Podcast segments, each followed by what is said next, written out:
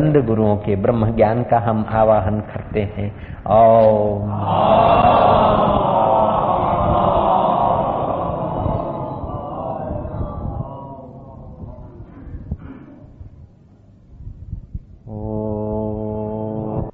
अपने परमात्मा में प्रतिष्ठित करते हैं। ऐ साधक, तू भी। इच्छा होगी आँख खोलने की, लेकिन सावधान रहना। बाहर कब तक तू देखेगा भैया? जिससे देखा जाता है उसी परमात्मा में गोता मारना। बाहर का कब तक सोचेगा? सोच सोच कर कई मर गए चिंता करते करते। तू निश्चिंत परमात्मा में गोता मार।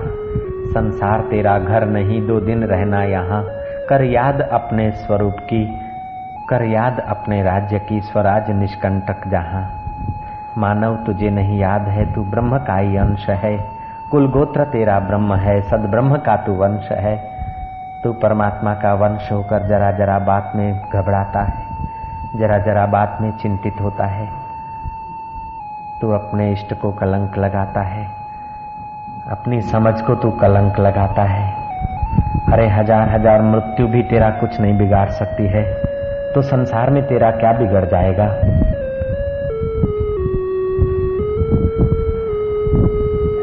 संसार की चिंता मूर्ख लोग करते हैं। साधक लोग तो अपने स्वरूप को पाने के चिंतन में रहते हैं। नश्वर चीज़ों की लालच में तो मूर्ख लोग भटकते हैं, लेकिन शाश्वत को पाने के लिए साधक लोग प्रोत्साहित रहते हैं। उन मूर्खों को पता नहीं कि ज़िंदगी भर घिस डाला खोपड़ी को, ज़िंदगी भर घिस डाला संसार के संबंधों को और संसार की वस्तुओं को पाने के लिए लेकिन सब घिस घिस के मर गए खोपड़ी को, और अंत में कई योनियों में भटकते रहे। बेसाधक धन्य है, जो कुछ समय निकालकर अपने परमात्मा में बंदगी करने का दृढ़ निश्चय करते हैं, अपने अंतर्यामी में गोता मार के अपना जीवन धन्य करते हैं। है इंसान, तुझे सब दुखों से छूटना है, परम सुख पाना है।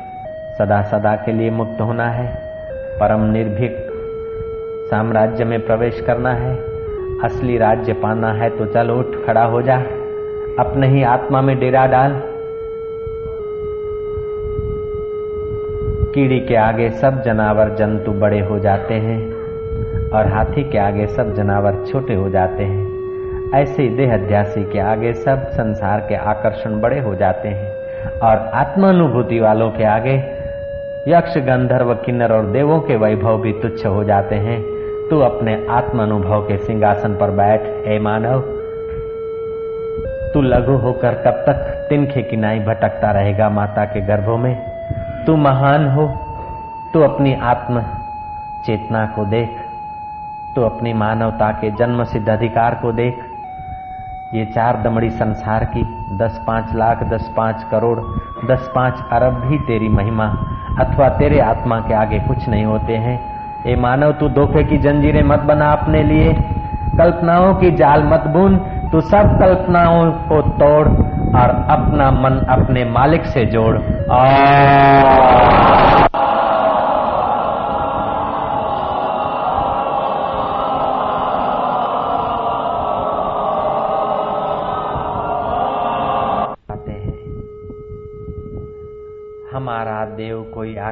पाताल में नहीं। हमारा देव कोई मत मज़हब पंथ के बारे में ही नहीं। हमारा वह देव है जो दिल की हर धड़कन को सत्ता देता है। हमारा वह देव है जो इंद्र आदि उसकी सत्ता लेते हैं।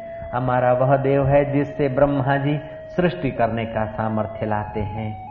और श्री विष्णु उसी देव में आराम पाते हैं उसी देव में अब हम भी ध्यानस्थ हो रहे हैं। उस परम देव का हम ध्यान करते हैं, जो प्राणी मात्र का आत्मा है और जो परम समर्थ है, उस पर ब्रह्म परमात्मा का हम ध्यान करते हैं, जो आकाश से भी अधिक सूक्ष्म और अनंत ब्रह्मांडों में व्याप्त है, जो व्याप्त और व्यापक भाव से भी रहित, गुण और दोष से भी रहित, जिसकी जरा सी सत्ता लेकर ये प्रकृति अनंत अनंत लीलाएँ कर रही है। उस लीलाओं के आधारभूत, गुणातीत, देशातीत, कालातीत, उस परमात्मा का हम ध्यान कर रहे हैं। जिसका ध्यान करने वाला स्वयं ही उसके रूप में तदाकार हो जाता है। उस चैतन्य बपू का हम चिंतन करते हैं। जिसका ध्यान करने से, हे रामचंद्र जी, वशिष्ठ महाराज कहते हैं जिसमें तेरा निमेश विश्रांति पाने से जगत दान करने का फल होता है, जिसके ध्यान के सत्रह निमेश भी सफल हो जाएँ तो आदमी अश्वमेघ यज्ञ करने के दान को प्राप्त होता है। और आधा घंटा अगर उस अंतर्यामी परमात्मा के ध्यान में कोई तल्लीन रहे तो अनंत यज्ञ करने के फल को पाता है। जिन महापुरुषों का दर्शन करके संसारी लोगों के पाप, ताप और चिंताएँ चूर हो जाती है। जिन संत पुरुषों का दर्शन करने से दिल पवित्र हो जाता है, जिन संतों का दर्शन करने से हृदय में भक्ति, ज्ञान, वैराग्य और आत्मानंद का खजाना झूम उठता है। ऐसे संत भी अपने परमात्मा का ध्यान करके, उस अंतर्यामी परमात्मा का ध्यान करके लोगों को पवित्र करने का सामर्थ्य लाते हैं। उस परम समर्थ परमात्मा का हम भी ध्यान करते हैं। ओम ओम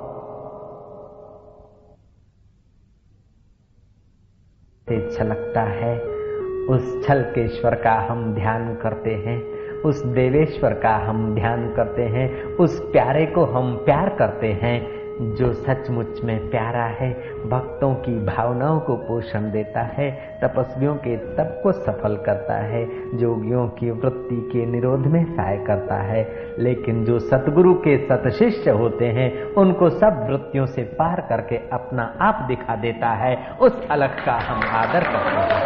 हरी हरी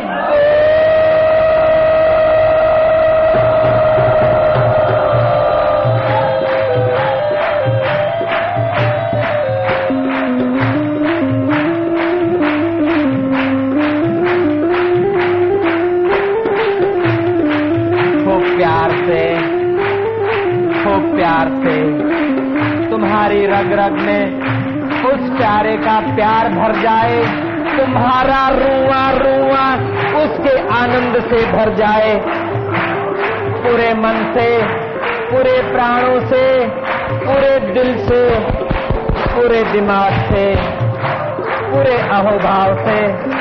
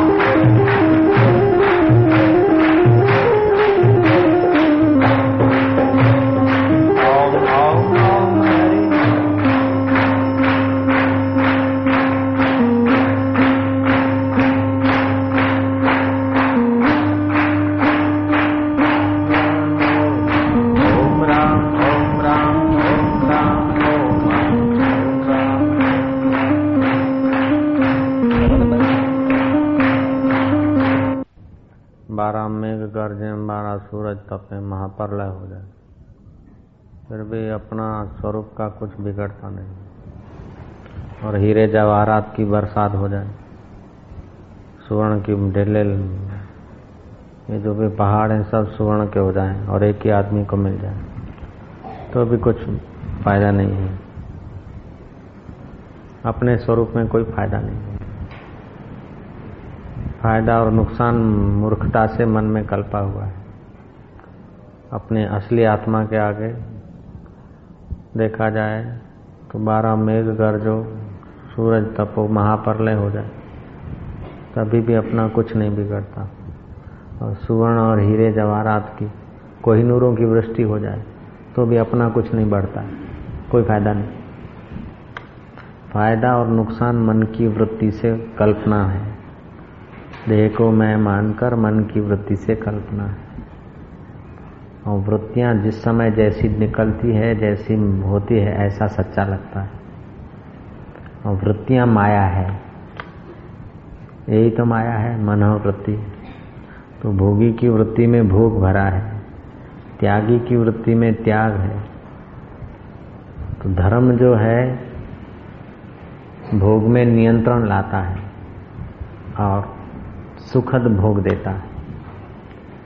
उपासना इस लोक और परलोक में सुख सुविधा देते योग वृत्ति को शांत करता है, शांति देता है। लेकिन तत्वज्ञान एक ऐसी चीज़ है कि सब जिससे सिद्ध होते हैं,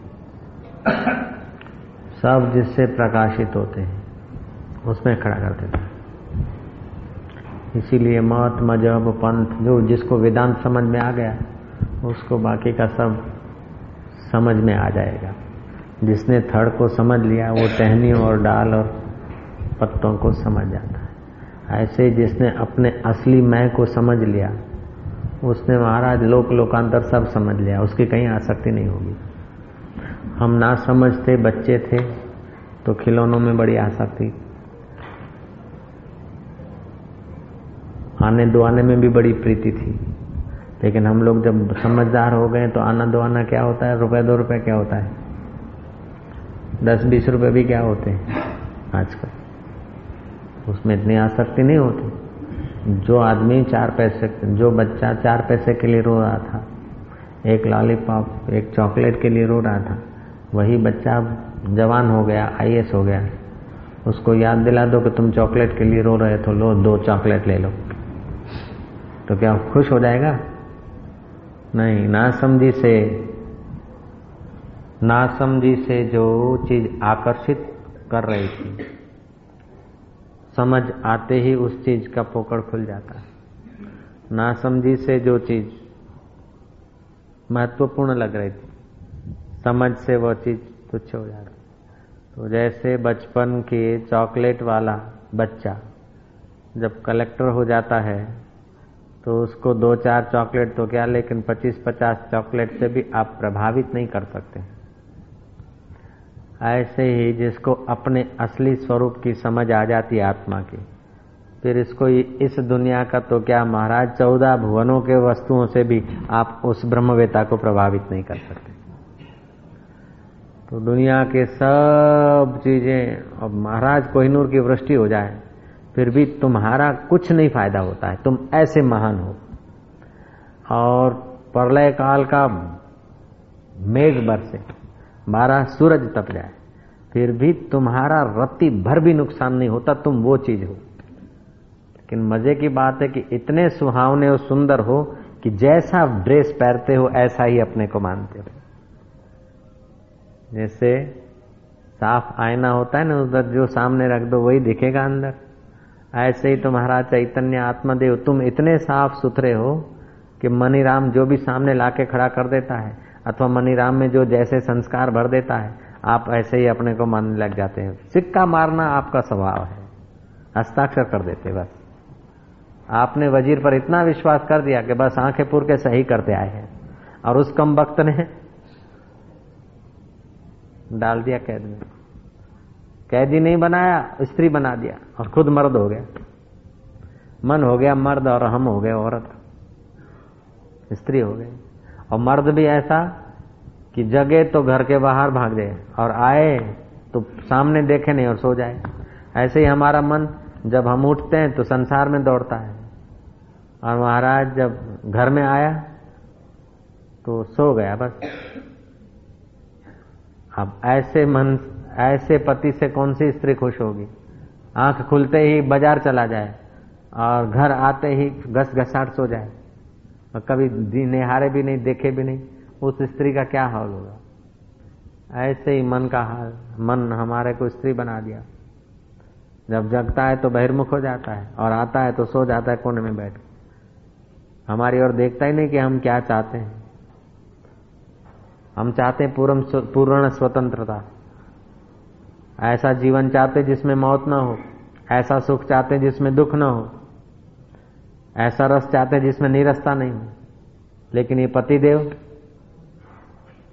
है तो दास, लेकिन पतिदेव होके बैठ गए। सामने तक नहीं देखते। आते हैं भीतर तो सो जाते हैं कोने में। अंतकरण उपहित, एक अंतकरण की वृत्ति। और जब जगते हैं तो बहिर्मुख हो जाते हैं। જે ઘાસનું શું થશે ને ભેંસોનું શું થશે ને પાણીનું શું થશે પણ આ આયુષ્ય નાશ થઈ રહ્યું છે એનું તો વિચાર શું થાય છે मन धोखा दे रहा है इसीलिए गीताकार कहते हैं मन एवं मनुष्याणाम कारणम बंध मोक्ष मन ही हमारे बंधन का और मुक्ति का कारण है राजे महाराजे राजपाट छोड़कर ये बात को समझने गए और बिठाने गए महापुरुषों के हृदय को झेलने को गए बारह बारह साल सिर में खाक डालकर, बुहारी लगाकर, भिक्षा मांग के घर का खाते थे और गुरुओं की सेवा करते थे।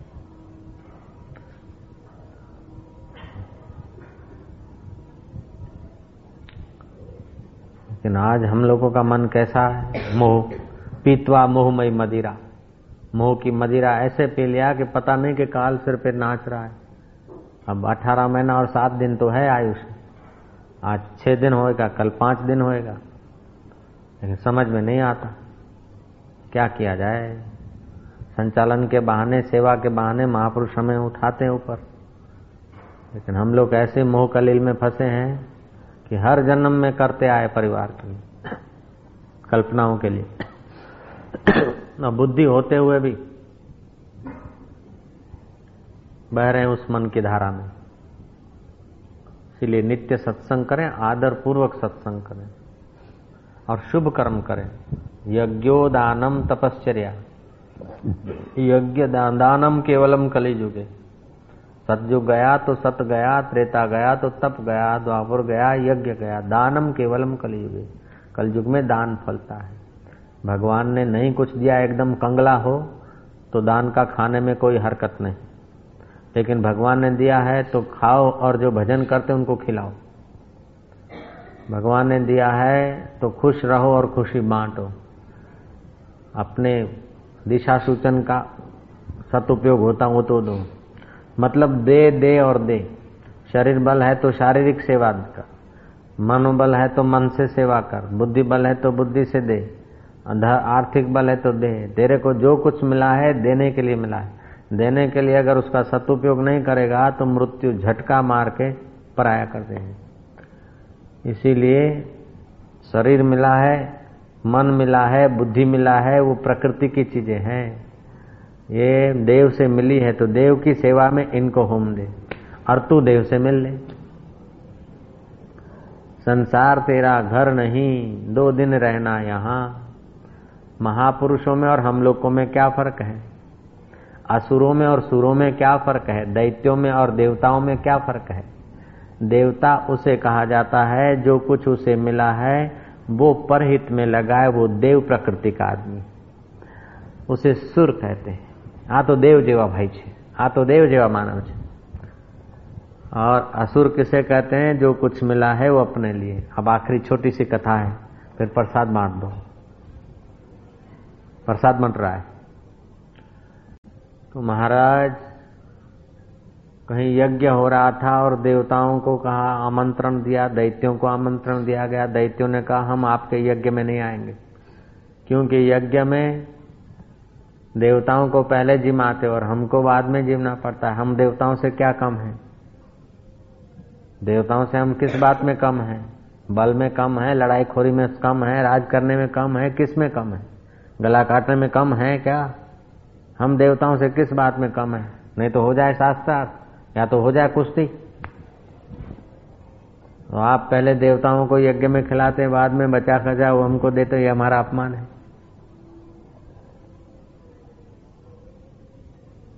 तो बोले, फिर क्या किया जाए? आप कैसे राज्य होंगे कि पहले हमारी पंगत लगेगी, बाद में देव देवड़े खाएँ? ये अगर मंजूर हो तो हम आपके यज्ञ में आए। कहानी कहती है कि यज्ञकर्ताओं ने कहा, चलो ठीक है, मंजूर है, लेकिन हमारी भी एक शर्त है कि आपकी कोनी को हम लठ बाँध देंगे, देवताओं की कोनी को भी लठ बाँध देंगे हाथ को। छोटी सी कोणी के आगे लठ बाँध देंगे लकड़ी। देवताओं को भी लकड़ी बाँध देंगे कोनी के आगे, तुमको भी लकड़ी बाँध देंगे ये हमारी शर्त है। और पहले तुम खाना, फिर बाद में देवताओं को खिलाए। उन्होंने कहा, सब शर्त मंजूर है, लेकिन पहले हमारा भोजन होना चाहिए। बोले, ठीक। देवताओं को भी बांधोगे? बोले हाँ देवताओं को भी बांधेंगे कोनी में लकड़ी। और तुम्हारी कोनी पे भी लकड़ी बांधेंगे। कोनी यूँ मुड़ नहीं सकेगी। ये हमारी शर्त है। आपके आई वे एग्री एग्री हो गए। महाराज, वो महाराज, पंगत लगी। दैत्यों की लगी पंगत। बाँध दिया गए कोनी, लकड़ी। फिटो फिट। अब उठाते हैं। तो कोनी मुड़ेगी तब तो मुँह में आएगा। कोनी तो यहाँ जा रहे। महाराज, हलवा यूँ गिर था आँख में। वो भात और कढ़ी डाल रहे थे यूँ मुँह में डाले थे, एक दाना भी नहीं। मुँह भी कैसा हो गया, हनुमान कंपनी के बन गए। बाल भी कैसे हो गए, कहीं मलंग में, नाक में गिर जाए, कभी कहीं आ जाए, कभी कहीं आ जाए। है सब कहीं खीर, कहीं दही बड़े कहीं ओ वो तमाम प्रकार की वानगियाँ थी। लेकिन भूखे के भूखे रह गए आकर उठना पड़ा जख मार के। माल सामग्री होते हुए भी भूखे के भूखे। अब आया देवताओं का वारा। देवताओं ने देखा कि कोनी बंद गई, कोई बात नहीं। जो लोग परहित का काम करते हैं, उनकी बुद्धि विकसित होती है। और जो लोग स्वार्थ से ही जीते हैं, उनकी बुद्धि कुंठित होती है। समझ लेना अच्छी तरह से। जयराम जी की। परहित करते करते बुद्धि इतनी विकसित हो क्या हा पर ब्रह्म परमात्मा को जान सके। ऐसी बुद्धि बनाना है। ऐसा नहीं कि नट बोल्ट बुद्धि जान लिया तो क्या जाना, ये तो मजदूर है। आईएएस भी हो गया, ये बैठे आईएएस। आईएएस भी हो गए तो क्या है? बुद्धि को ऐसा बनाओ कि जहाँ से स्फुरित हुई है, उस परमात्मा में टिक जाए। तो महाराज, देवताओं की बुद्धि ऐसी थी, परहित करके बुद्धि का बल बढ़ता है। कोनी बाँध दी गई, देवता लोग पंगत में बैठे पिरोसा भोजन। एक देवता उठा के अपने खाने का तो सोचे ही नहीं, सामने वाले के मुँह में धर दे और वो सामने वाला सामने वाले के मुँह में धर दे। मज़े से भोजन कर ले। बड़ा आराम से भोजन कर लिया, खूब तृप्त हुए। और दैत्य देखते ही रह गए। ऐसे ही लोग, जो देवी स्वभाव के लोग हैं, वो एक दूसरे के लिए हित की भावना करते हैं। हित का विचार करते हैं और हित करते हैं। तो देवी स्वभाव, देवी प्रकृति के लोग सुखी रहते हैं। और आसुरी प्रकृति के लोग बस एक दूसरे का शोषण, मार काट। जब असुर बढ़ते तो समाज बेचारा बेचैन हो जाता। आसुरी स्वभाव के लोग बढ़ते हैं तो स्वयं भी परेशान और दुखी होते हैं और दूसरे को संपर्क में आने वालों को भी परेशान करते और देवी स्वभाव वाले होते हैं तो स्वयं भी खुशहाल और दूसरों को भी खुशहाल निहाल कर देते हैं। तो त्याग में दैवत्व है और भोग में असुरत्व है। તો આસુર મેં ઓર દેવ મેં ક્યાં ફરક? મારું તે મારા બાપનું તારામાં મારો ભાગ. મારું તે મારા છોકરાઓનું તારામાં મારો ભાગ. એ આસુરો કે આસુરી પ્રત્યે મારું તે મારું તમારું તે તમારું. જીવો અને જીવા દો એ માનવ પ્રત્યે રાજસી પ્રત્યે ઓર સાત્વિક વૃત્તિ ક્યાં કે તમારું તો તમારું ભલે રહ્યું. હાચવું. કયો બાપો લઈ જાય છે એ જ મારે જોવું છે. તમારું તે તમારું. પણ મારું પણ તમારું છે એનો ઉપયોગ કરો ને તમારું બેડું પાર કરો એ સાત્વિક વૃત્તિ और ब्रह्मवेता की वृत्ति क्या है कि મારું તમારું એ બધી વૃત્તિઓ છે મારું તમારું જેનાથી સિદ્ધ થાય છે એ પરબ્રહ્મ જ સાચા બીજું બધું સ્વપ્નું હરિઓમ તત્સત એ ज्ञानी की वृत्ति है ओम शांति शांति शांति एक ऐसा आदमी था जो देखता रहता था चारों तरफ उसको रंग लगे नहीं देखा कि मैं, अकेला ही हूँ तो मेरे आँखों में आँसू नहीं आते हँसी नहीं आती। वो क्या किया उसने? लाल मिर्च होती है पटनी पटनी मिर्ची। वो पटनी लाल मिर्ची थोड़ी कूट के रुमाल में ले आता था। अच्छा सब लोग जब रोए भाव में आकर हंसे या रोए तो ये क्या कर देते थे कि वो पटनी मिर्ची का रुमाल जरा आँखों को छुआ देते थे। आँखों से पानी। एक दिन हुआ, दूसरा दिन हुआ। हम देखे कि अगर नहीं रोएँगे, आँखों से आँसू नहीं आया या कोई भाव नहीं आया तो लोग समझेंगे तो मूर्ख है, नास्तिक है। तो कुछ तो कुछ भी करके आँखों में सब, जब सब लोगों के आँखों में आँसू हैं तो अपने को भी तो रखना पड़ेगा तो जब देखता कि पूरे मोशन में लोग आए और इधर उधर देख के अपना, वो समझता था मेरे को कोई नहीं देखता। लेकिन कोई ऐसा जो सेवाधारी था ना, उसने इसको पीछे से ऑडिट कर लिया। तीसरे दिन भी उसने ऐसा करा। तो आके हरदयाल जी को कहा कि फलाने जो सज्जन है, उनको आँखों से आँसू नहीं आते। तो क्या करते हैं? मिर्ची ला के रखते हैं और धीरे धीरे जेब से निकालते चारों तरफ़ देखते और फिर उनकी आँखों में वो मिर्ची वाला रुमाल ठोकते हैं और फिर आँखों में आँसू आते हरदयाल ने कहा, ठीक बेटे, जो भगवान के लिए आँसू या हर्ष नहीं आता है, उनके आँखों में तो मिर्ची होना ही चाहिए।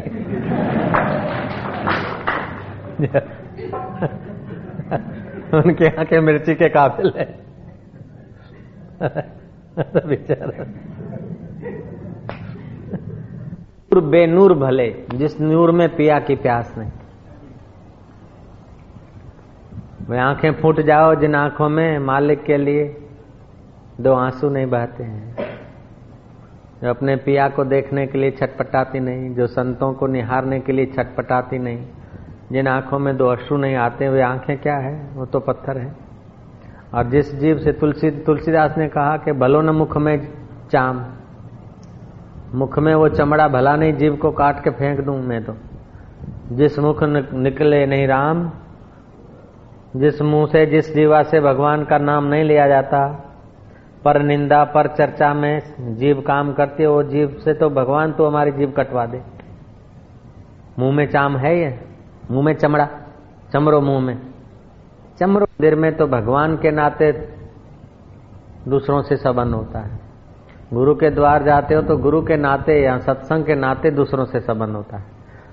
तो ऐसा ना हो कि कहीं सत्संग चुक जाए और संबंध ही तुमको घेर ले, क्योंकि संबंध बनाने की तो पुरानी आदत है। टुकड़ीबाजी बनाने की तो पुरानी आदत बजाओ, उसमें भगवान देखो। और उसमें भगवान देखने की बजाय सब में भगवान देखो। और जब से सृष्टि चली है,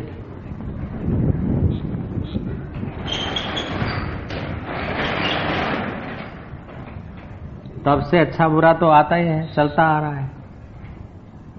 लेकिन अच्छा भी वास्तविक में अच्छा नहीं, बुरा भी वास्तविक में बुरा नहीं। सब माया के खिलवाड़ में दिखता है। तत्व में देखा जाए तो कुछ बना ही नहीं। जैसे स्वप्न में कुछ अच्छे लोग दिखते हैं, कुछ बुरे लोग दिखते हैं। लेकिन है तो तेरा ही ख्याल, आँख खुली तो छू। ऐसे ही जब इंद्रियों से मन से संसार को मापते तोलते हैं तो कभी आमली खाते हैं तो कभी चटपटा खाते तो कभी लड्डू खाते हैं तो कभी जलेबी। जब अपनी मति के अनुसार दुनिया को मापने लग जाते तो परेशानी आ जाती। जब श्री राम थे, तब रावण जैसे लोग थे, कृष्ण थे तो कंस जैसे लोग थे। कबीर और नानक थे, तब भी थे।